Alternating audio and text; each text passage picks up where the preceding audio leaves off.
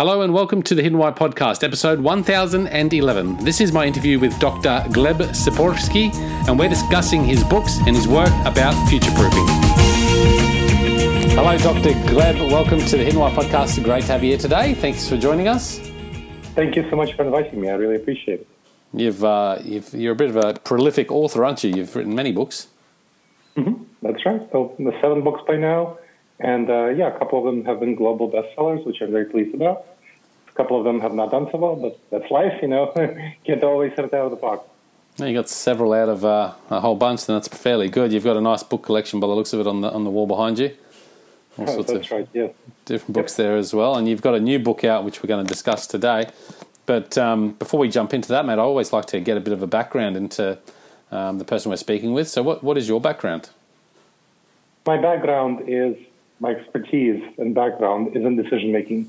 So, how do we make our decisions and how do we protect ourselves against an increasingly disrupted future? So, future proofing is the outcome of my expertise. Help people make good decisions, manage risks well, to protect themselves, future proof themselves against this un- unknown future, the increasingly disrupted future. I've been doing this since 1999 now, so over two decades. Wow. and I've been fascinated by decision making since that time. I mean, since earlier, since I was a kid, when I saw my parents making some, telling me to go with my gut, follow my intuition, you know, the kind of thing you always hear about. How do you make decisions? And I saw that they were making some bad decisions in their life and their marriage by going with their gut, following their intuition. So that was a problem, and it helped me see that maybe that wasn't such wise advice on their part. And then I also saw what happened as leaders were praised for following their gut, trusting their intuition, and so on. When there was a dot com boom, I came of age in a dot com boom. So I was 18 in 1999 when the, the dot com, Webvan, pet.com, boo.com were partying like it's 1999. Those who remember that Prince song. That was a while ago. Yeah. and then just, you know, and they were praised uh, in the Wall Street Journal and all these media and just a couple of years later, they all went bust in 2001, 2002, when I was 21. And that helped me see that you know these leaders, these top leaders, they were praised one day, they were criticized another, but they were making decisions in the same way. It's not like they were making them in any way different. But that helped me see that those people who we think of as you know, the top leaders also don't know what they're talking about in terms of making decisions when they talk about going with their gut. And so I decided to study this, and that was something that was always fascinating for me. And I started consulting, coaching, and training already from 1999, as I mentioned. I also went into academia, so I spent 15 years in academia. So over 20 years in consulting, coaching, and training, around 15 years in academia.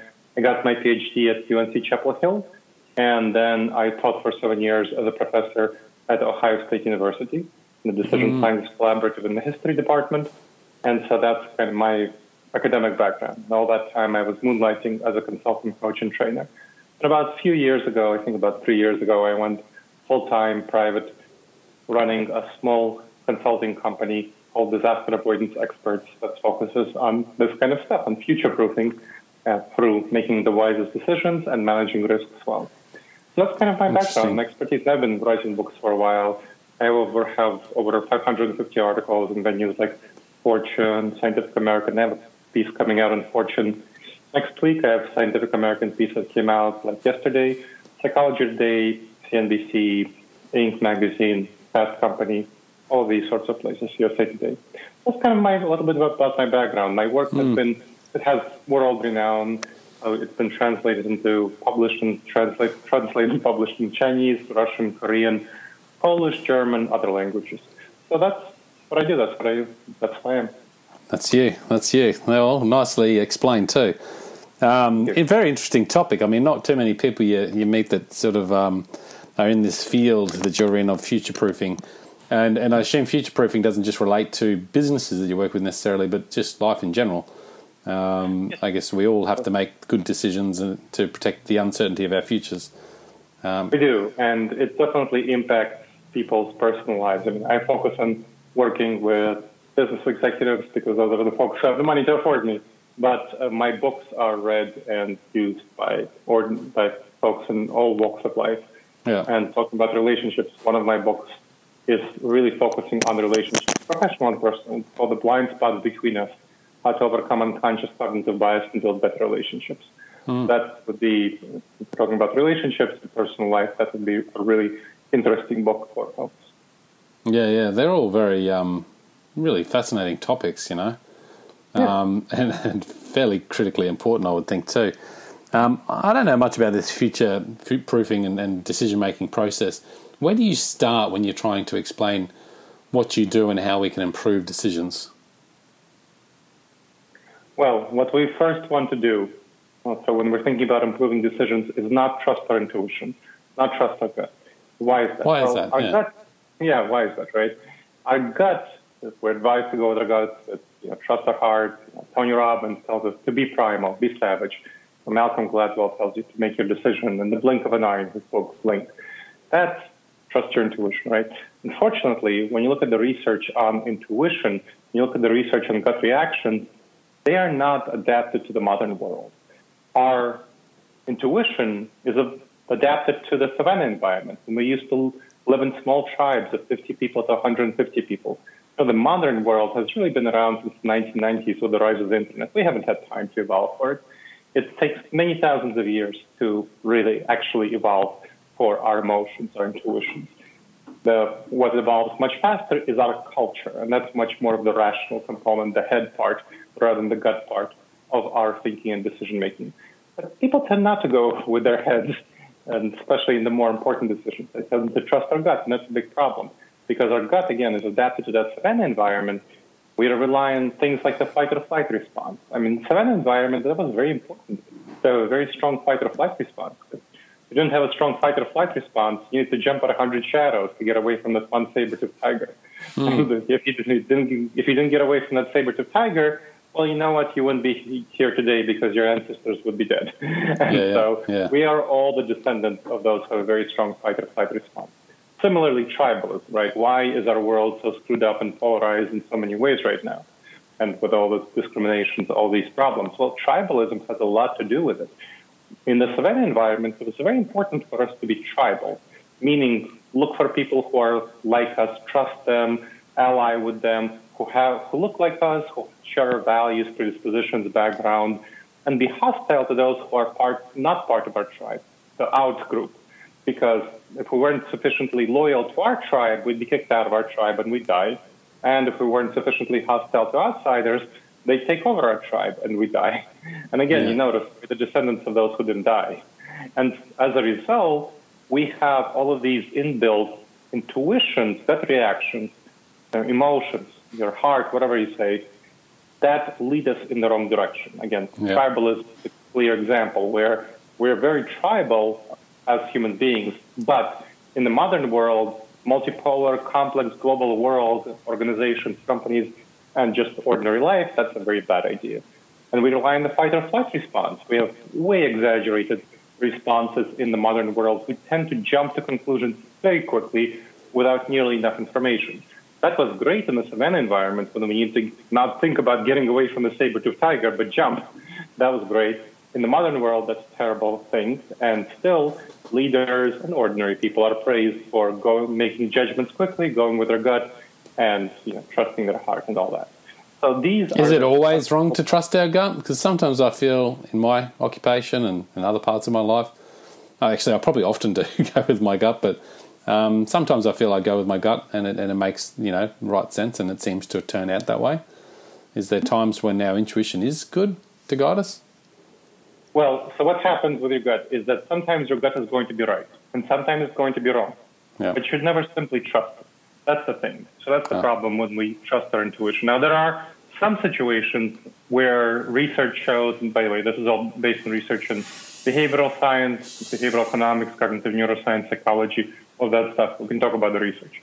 But when you look at the research on where you can not worry about it and not check with your head, just go with your gut, there's only very small domains, specific domains. You might have heard about getting 10,000 hours of practice in a certain area to be considered master, right? You don't actually need 10,000 hours of practice in these areas, but what you need is a great deal of practice. So maybe you know, thousand hours or something like that, just ballparking here, depends on the area, right? Different areas for different things, where you get a lot of feedback very quickly on whether you're right or wrong. So, for example, you probably have a lot of experience seeing your email and being able to tell is this a spam email or is this an important email? right? You can tell that at the blink of an eye, right? Very quickly. It's very, it's pretty obvious from spam emails from your experience seeing, oh, is this a spam email? I clicked on it. I shouldn't have clicked on it. I should have just deleted it immediately. Yeah. And so right now you have a lot of experience and you're pretty good at that. And that is the reality for most folks in the developed world who have email, right? Yeah. Well, yeah. that's, that's, and that's an example of an area. Let's go to a different area in business settings. If you are have P&L responsibility, and if you've been in P&L profit and loss responsibility for a while, you can take a look at the P&L spreadsheet and say, okay, you know, this is how the department is doing, this is how the division is doing, because you've looked at a lot of it, and you can tell very quickly what's going on there. Yeah. Those are the kind of things where you can trust your intuition and not go, not check it. But that's not the kind of things that we usually have and not the kind of decisions we usually face. We face decision about, well, am I going to work with this person or not? What kind of a message communication should I be sending? Who should I hire? What kind of strategy should I be pursuing? What kind of vendors should I be working with? Those are the more, much more, what kind of systems and processes should I implement? Those are the kinds of things that people tend to trust their intuition about, but they really, really should not. They should very much check with their head and not go with their gut. Gotcha. So, what's the difference between this unconscious, um, I guess, learning that guides us in our decision making? Because I guess a lot of that is through practice and experience, where we have this unconsciousness that actually helps us do it so we don't have to use that energy to make those decisions going forward. What's the difference between that and intuition, or is there a difference, or is that exactly what intuition is? It's not really a difference uh, because people use those terms very vaguely and problematically. So I wrote a book called Never Go With Your Gut, How Pioneering Leaders Make the Best Decisions and Avoid Business Disasters, which talks about this very topic. Your intuition, when people think say intuition, they usually talk about the same thing as gut reactions, as emotions, as your heart. They don't differentiate. And here's the thing. The difficult, really difficult thing about not trusting your gut is that it feels right. It feels comfortable by definition not going with your gut is counterintuitive. it goes against your intuition. So all of that feelings that you feel inside, wherever you identify those feelings inside you that are pushing you to do something and are telling you this is the right thing to do, well, you know what? You can now, you can't say whether you're looking at someone and you know, let's say they happen to be of a different skin color than you. You can't say whether you are going to be more willing or less, less willing to hire them because they're of a different skin color than you, because of their actual qualifications or because of that tribal sensibility. We have a lot of research showing that people unconsciously discriminate against others without realizing it because of tribalism. We have a lot of information that people don't take nearly enough time and don't look at nearly enough data before making judgments before coming to conclusions. And that's very regrettable. Uh, my book, new book that uh, you and I talked about, Returning to Office and Leading Hybrid and Remote Teams, mm. a manual and benchmarking to best practices for competitive advantage, I talk about a lot of bad decisions that people make, that leaders make, that cause them to go in the wrong direction because of these dangerous judgment errors.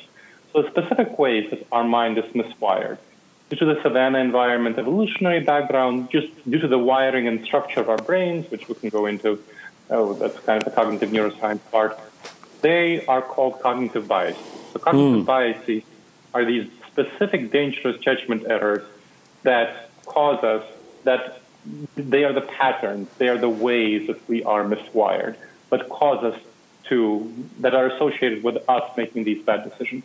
So specific ways that you know, the researchers have shown that we make bad decisions, that the patterns, those are the cognitive biases. And there are over a hundred of them. You know, if you're curious, you can take a look at the list of cognitive biases on Wikipedia and look, look at all the research that provides the basis for them. You'll see that there's over a hundred of these cognitive biases. Yeah. And I talk about, in my work about the most important ones for various areas of your life, whether your relationships, whether your fundamental decision making, like never go to your gut, the book on relationships is the blind spot between us, or this new book on returning to the office and leading hybrid and remote teams. Yeah. So, what are, what are a couple of those um, the key ones that you talk about the cognitive biases? So let's talk about the specific ones from my latest book on returning to the office and leading hybrid and remote teams. Yeah. So there are really going to be six fundamental cognitive biases that are really problematic for leaders. One of these, one of the biggest ones for leaders making bad decisions, yeah. is called the status quo bias. Okay. The status quo bias. We prefer, we like to stay with what we perceive as the status quo or get back to it if it's been shifted. And it's kind of understandable in the savannah environment. So going back to the savannah environment, why that would be, again, as I mentioned, a lot of these cognitive biases come from that savannah environment. In the savannah environment, when you go away from the status quo, that's a problem because the situation in the savannah environment is that if you go away from what's there, the traditions, the stability, you're likely not going to survive. It was a very precarious environment. And so that drives us to not like uncertainty, not like change, and to go back to the status quo. So we see leaders who are successful for 20, 30, 40 years in their career through in office activities, driving their teams back to the office and making some pretty bad decisions while they're doing it. So, for mm. example, mm. Google, and we're talking about like trillion dollar companies, right? Google was saying for many, many months throughout the pandemic that once vaccination is widely available, everyone will go back to the office. I was saying this for many, many, many, many months, and once vaccination started becoming widely available in late spring of this year, yeah. you know, the workers at Google, from my internal sources, started to be frustrated that they were being driven back to the office. As the Google leadership was saying, "Oh, now we need to go back to the office," because they discovered that you know during this time they can clearly do their work remotely fine, and they don't need to be in the office. So a lot of people were pissed at Google, and some started leaving, and other morale took a big hit, productivity, engagement. So eventually, Google recognized that they screw up, and they said on May 5th that you know we screwed up. We're now not going to force everyone to go back to the office. Up to 20% of our workforce will be allowed to work fully remotely, and another 20% can work from any office where they want because plenty of people moved away from the offices where they previously worked. And that cost Google billions and billions of dollars in lost workers. Of course, these are high paid, high tech workers who will be very expensive to replace, and in productivity, engagement, morale, with distrust for the leadership, and in just changing plans. I mean, they had to do a lot of plan changing, and that cost them a lot of money. That's yeah, because wow. such a big company. Mm. So that's one example. And you know what? Same thing happened at Amazon. Amazon changed its mind and said we screwed up on June 10th. Same way, for same reason. And the same thing with Uber on June 24th. Apple is undergoing worker rebellion right now, where a lot of workers don't want to be back in the office. And the Apple CEO Tim Cook is saying we need to all everyone go back to the office.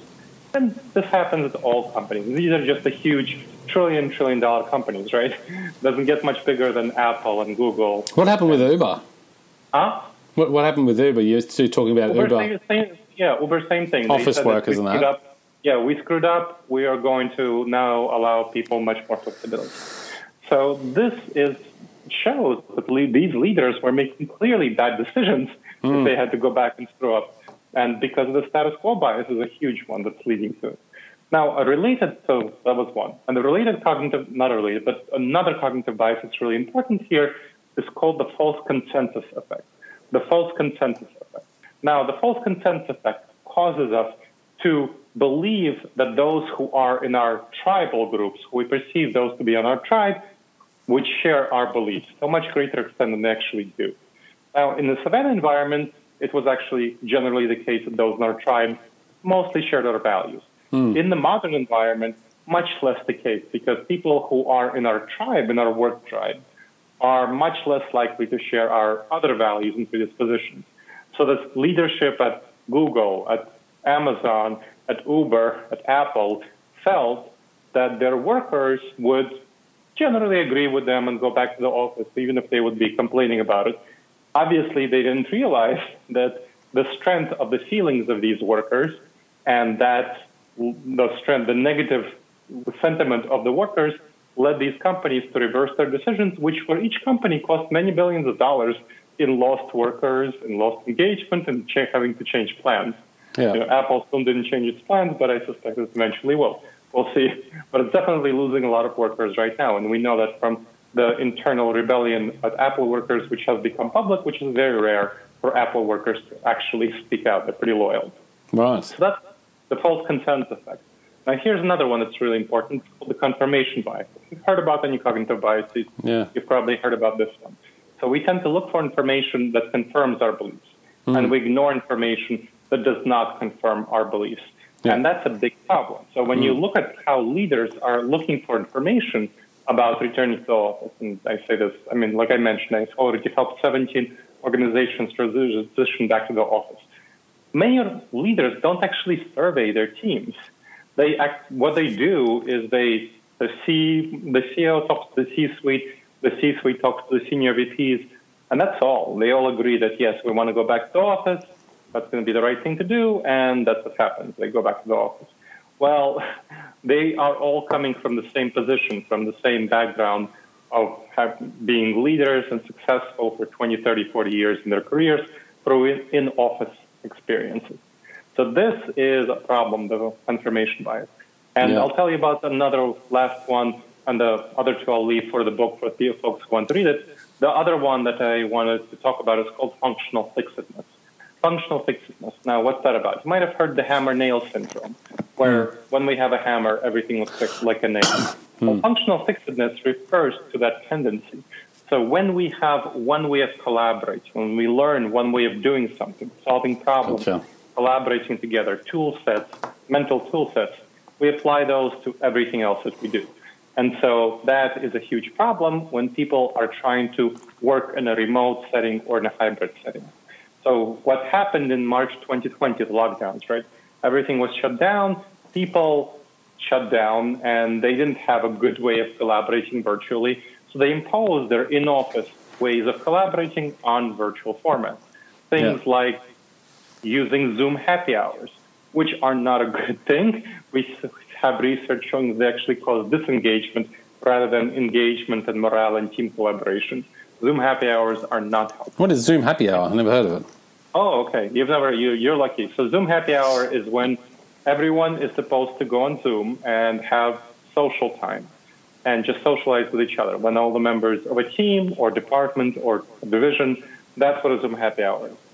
And so that does not work well because it works fine for when you have an actual happy hour in person and when you can you know, communicate, chat with other people, but it does not work well when you're small squares on a screen.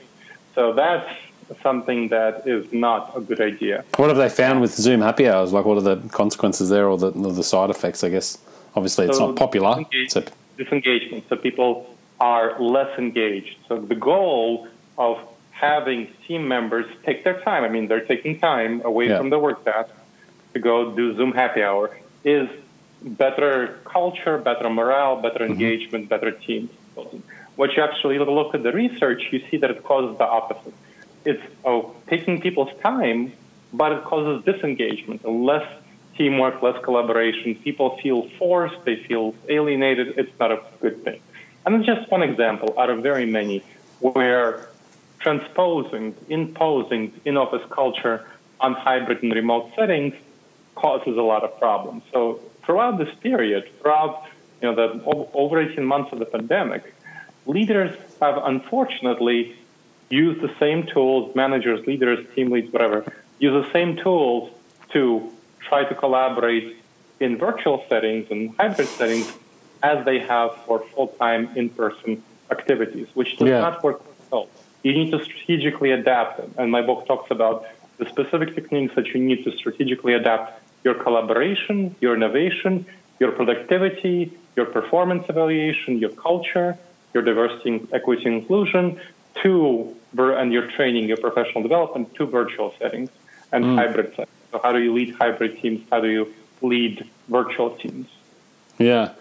I mean, there's a lot to relearn here um, for, for, business uh, in general. What is your do you see this lasting a long time? This new hybrid remote work environment? Like, do you think we're going to stay this permanent. way and we're actually going to be even more reduced? Because at the moment, I still see people going back to offices, um, particularly in the public sector here in Australia. A lot of people going back to their offices. Um, a lot of businesses too that don't require, like retail, obviously need someone there in person. But even that business model is going online now. You know, where you can purchase things online. So, do you see it transforming majorly from here, or, or reverting yeah, back? So we're talking about the 50% of the people who can do their work remotely. So that's about the average ratios in modern developed economies, whether in Australia, whether in the US, um, whether in Germany, Europe, whatever. Yeah. And so, yes, what we're seeing is definitely a shift to a hybrid model where people realize that, you know, they don't need to be in the office to do their tasks. And in fact, when you look at the research, people are highly, highly more productive at home on their individual tasks. On average, people are, on, depending on the kind of tasks they do, but the, on average, they're 10 to 14 more percent more productive when they work at home. 10 mm. to 14 hmm. percent higher productivity per person. And the, it goes for even higher on your individual tasks, which makes sense because you know on your individual tasks you're not disrupted, you're not disturbed, you can just focus. It's much better for people, and people work longer because mm. they don't have to do the commute. The you know the commute is unpaid labor. You know in big cities it can be as much as an hour or even more to get to your office from your home yeah, yeah, and yeah. then go back. That's you know that's now. See, that's, I, I still wonder about that. I I am a you know I guess highly disciplined sort of person with my time and got a high level of motivation. So working from home, I always have done it and I've done it fairly well. Um, but I, I, just feel that a lot of people maybe can't have that because they lack that motivation. And I still, you know, I'd be interested to see where they get the the statistics from saying that more people that work from home are more highly productive and work longer because I sort of assume that people probably wouldn't work harder um, when they're not being watched. Right. So that is a simple gut reaction mistake that you're making. Sorry. that's all right. That's, not, the, that's not the case at all. When you're looking at data from um, my book talks about that. It talks about peer-reviewed data. Talks about surveys. It, so surveys of people. Talks about well organizations like Microsoft using Microsoft Team internal data on their on the productivity and performance of people. Slack, same things using internal data on productivity and performance of people shows very clearly that people are working longer when they're working from home. On average, during the lockdowns, on average, virtual workers worked 20 hours longer compared to their previous time work. And so, because they didn't have to do this unpaid labor of the commute, and so they worked quite a bit longer, and they were more productive. So, is this a sample of workers across a broad spectrum of um, yes. occupations? Yes. Yeah, it's, um, uh, it's everyone who worked on Microsoft Teams, everyone who worked on Slack. So yes, across all sorts of companies, across all sorts of businesses, large, small, everything. So yes, people are highly more pr- productive. Now that certainly not, does not apply to everyone. No. Not that everyone is more productive.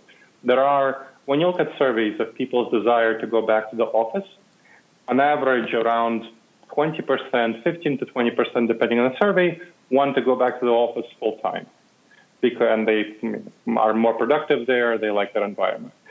When you other people around 25 to 35 percent want full-time remote work, so they want to work remotely full-time, and the rest want a hybrid schedule of maybe something like one to two days a week in the office. So that's the majority of the people. So when you look at that, something like 55, 60 percent want a hybrid schedule. So given that, and given the difficulties with getting workers and getting good workers, it's very clear that the future is hybrid, and that's what people are moving toward, and companies are moving toward. Hmm. What's the um, reluctancy to do this for employers? Um, is it just because they feel that their staff won't be as productive, or that that? No, it's not. It's the status quo bias. It's the confirmation bias. It's the false consensus effect. It's functional fixedness. So the status quo bias, they feel their gut tells them it's the right thing to do. And it's pretty dumb. I mean, when you look at Google and when you see eh, all their work can be done remotely, right? Pretty much all their work can be done remotely. And it's very clear that people want to work remote and they know they have internal data showing that people are more productive working remotely. But they want their staff back in the office because the leadership feels that's the right way to work. Yeah. It's it's it's really not very smart, and it, it's just the same sort of thing that leaders tend to do. They make bad decisions because they feel that a certain w- way of collaborating is right. They don't even investigate better ways. That's kind of one dynamic. Status quo bias, confirmation bias, false consensus effect. That's one dynamic. Functional fixedness is a distinct and very important dynamic because they don't investigate better ways of working. They don't investigate better ways of innovating. I mean, lots of leaders say, well, I want more innovation for my team.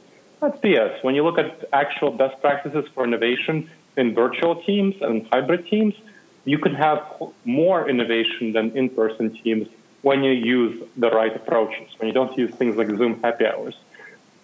There are definitely ways of getting that, but you need to not have that functional fixedness and try to innovate or collaborate in the same ways that you did when you're in office environment.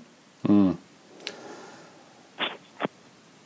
So, what? How do leaders embrace people from working from home to give them, you know, that leadership? Make sure you know people are being productive, motivate them without being distrusting or or um, watching them. You know, because I know there's different programs and stuff you can watch your people, but I assume sure. that um, going remotely, it's it's a lot more obvious when you're being watched than being at work, for example. Yeah, when you look at the research on those sort of programs and monitoring, you substantially decrease people's productivity when you monitor them. And you also decrease your attention because people are not likely to work for you when they can go to work for another company that doesn't do that sort of dumb thing. So, no, it's a bad idea to watch people. Instead, what, and I talk about this in the book, what you need to do is transform your performance evaluation. Because right now, like you talked about watching people, the vast majority of performance evaluations, you have one big performance evaluation done annually, and it's based, generally speaking, on how much, on the amount of time that the worker has spent working. So, how much yeah. have you worked?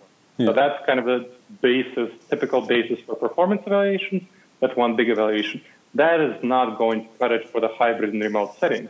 So, what you need to do is change your performance evaluation from amount of time spent work to deliverables accomplishments. What did the person get done? What do they need to get done? What are their goals? And how do they perform against those goals? When you have that, now that's kind of one dynamic. Then you also need to not evaluate that once a year because obviously you have many smaller goals and you want to evaluate those. What you need to do is transform to once a week evaluations or once every two weeks if you have a large team, but generally once a week for six to eight people teams is the right pattern. So once a week, small evaluations, brief ones, when you have a 15 to 30 minutes when, let's say, your supervisor.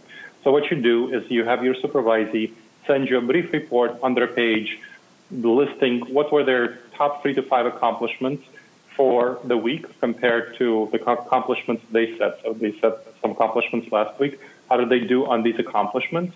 What kind of problems they faced? How did they solve these problems? What kind of self-evaluation would they give themselves? And finally, what are their plans for the top three to five accomplishments going forward for next week?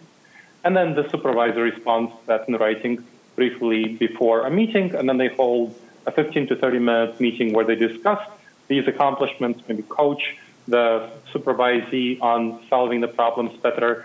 They agree or revise in the performance evaluation, and then they agree or revise on the plans for the goals to accomplish next week that requires absolutely no watching of the employee. that yeah, gives yeah, yeah. the person full autonomy. And you know what? If they get their goals met in a shorter period of time than the standard 40 hours, great, wonderful. Please go ahead. Because your go- what you should be measured on is your deliverables for the company, your accomplishments, not the amount of time spent work. Who cares how much time you spent work? If you work smarter and not harder, great. Do those accomplishments, get your things done, great. And it's, you know, sometimes you have more problems and you need to work longer to solve them. That's also the case. So that is what people should be measured on. And uh, that meeting, that report and that meeting, those small weekly goals all get fed into a continuous promotion and evaluation system. So you don't have that one huge annual review where people don't know what they're being reviewed for, they don't know the expectations, and you know, they get blindsided and surprised. That's, that's no good. Hmm. Yeah, I, I, I, totally agree with you. And I think that's a, that's a great way to, to manage a business is on performance. rather than just on the time they put in. And I actually had someone mention to me the other day they they um, they work really hard and, and they just wished that rather than working until the end of the day, if they got everything done, which they normally do, in a shorter time, that they could go home and spend some time with Yep. family or whatever. Which I agree. Um, but there's there's got to be you know some some roles I suppose or some careers that have more definable goals and measures than other professions. Would you think? Or can no, we put I don't know. I don't think that you have. When you have any any career, any profession, you have certain goals that you want to meet. There There's mm. certainly some more. Well, some careers might have more. Let's say you're a salesperson. There are a number of sales calls you make, and there are a number of you know the, your rate of closing deals and your rate of generating leads, right? Hmm. So that's doable. When you are, I don't know, when you are a podcast host, right? You have a number of podcasts that you do, and you have certain advertising revenue that you want to meet, or whatever. whatever. What about a receptionist? Hmm? A receptionist, for example. Well, a receptionist has to be in person, so Yeah. that's not that that's not a job, job you can do virtually, right? So with uh, someone who is an executive assistant rather than a receptionist, let's talk about that. Someone who is an executive assistant can absolutely do their whole job virtually, and then their measures can be how satisfied, you know, how satisfied is your is your executive with your performance and the various stakeholders with your performance. There are clear goals, and you can have that sort of activity where you know how satisfied is the executive on a scale. That's fine, and so you want to measure those. You can also have goals like have you compute, have you met all the deadlines for the week? That can be another sort of goal. There are plenty of goals, and every job that you can imagine has certain goals that can be quantified and measured. Yeah, yeah, yeah. I guess it's just taking, looking at it differently, taking a different perspective on it, Mm-hmm. and brainstorming those goals. I really like it, mate. You've got a um, so the book is out and available right. on Amazon.com. Yep, it's available on Amazon. Yep, go check it out. Returning to office and leading hybrid and remote teams. A manual Yeah. on benchmarking the best practices for competitive advantage. It's a long title. you get that out well. Well, I, thank um, you. But uh, yeah, the, the brief one is returning to office and leading hybrid and remote teams. I'll stick the links in the show notes, guys, um, so you can you can pick up a copy of the book. How can people be, best reach you, Gleb? They can check out my website for my company called disasteravoidanceexperts.com. Yep. Again, disasteravoidanceexperts.com. There's blogs, videos, podcasts, online courses, books, of course, coaching, training, consulting. Check out especially disasteravoidanceexperts.com forward slash subscribe. There's going to be an assessment on these dangerous judgment errors in the workplace, these cognitive biases, and also a free course on making the wisest decisions, the wise decision maker course. So again, check that out at disasteravoidanceexperts.com forward slash subscribe. Like it, mate. Really insightful. Thank you. I'll stick the links in the show notes, guys. Everyone listening out there, um, make sure you reach out to Dr. Gleb. Dr. Gleb, thanks for coming on the show. Thank you very much for inviting me. I appreciate it. Check it out, guys. TheHiddenWhy.com, episode 1011. We'll see you next time. Peace, passion, and purpose. Bye for now. Thanks, guys, for listening to this episode. I hope you enjoyed what you heard. I hope you love what you're hearing. If you like this episode, guys, or any of the episodes that you're listening to here at The Hidden Why, please do me a favor by sharing it. You can share it with your families, you can share it with your loved ones. You can do that by using your favorite social media channels, using the icons on the platform that you're listening to The Hidden Why podcast. Also, guys, if you're a fan of the show, please connect with me. Connect with me at thehiddenwhy.com. I love to hear from you. I love to converse with the people that listen to this show to find out what they enjoy, what they don't enjoy, and perhaps if they have any questions or feedback for the show as well. You can stay up to date with all that I'm releasing here, guys. I do a solo show every Monday, a three minute thought every Thursday. I do two interviews a week on Wednesday and a Saturday, and a book review every Friday. You can stay up to date with all that by subscribing to my newsletter at thehiddenwhy.com. Just enter your email address there, and also subscribing to the podcast on the platform that you choose to listen to your podcasts. You can also support the show, guys, by using the Amazon links at thehiddenwhy.com. So if you like books, you can get all the books that I review there, um, and anything else really that you like to purchase through Amazon. So use that link; it helps support the show. And we've also got a deal with Audible, guys. Audible is a fantastic way to listen to all your favorite books. We've got a deal with them, so you can get two free books when you subscribe, or yeah, subscribe to a 30-day free trial. So check that out again at thehiddenwhy.com. guys. That's it from me. You know what to do. Go out there, breathe more passion into every single moment. Do everything with greater purpose. And in doing so, you will discover your hidden why. This is The Hidden Why. My name is Lee Martinuzzi. Until next time, peace, passion, and purpose. See you soon.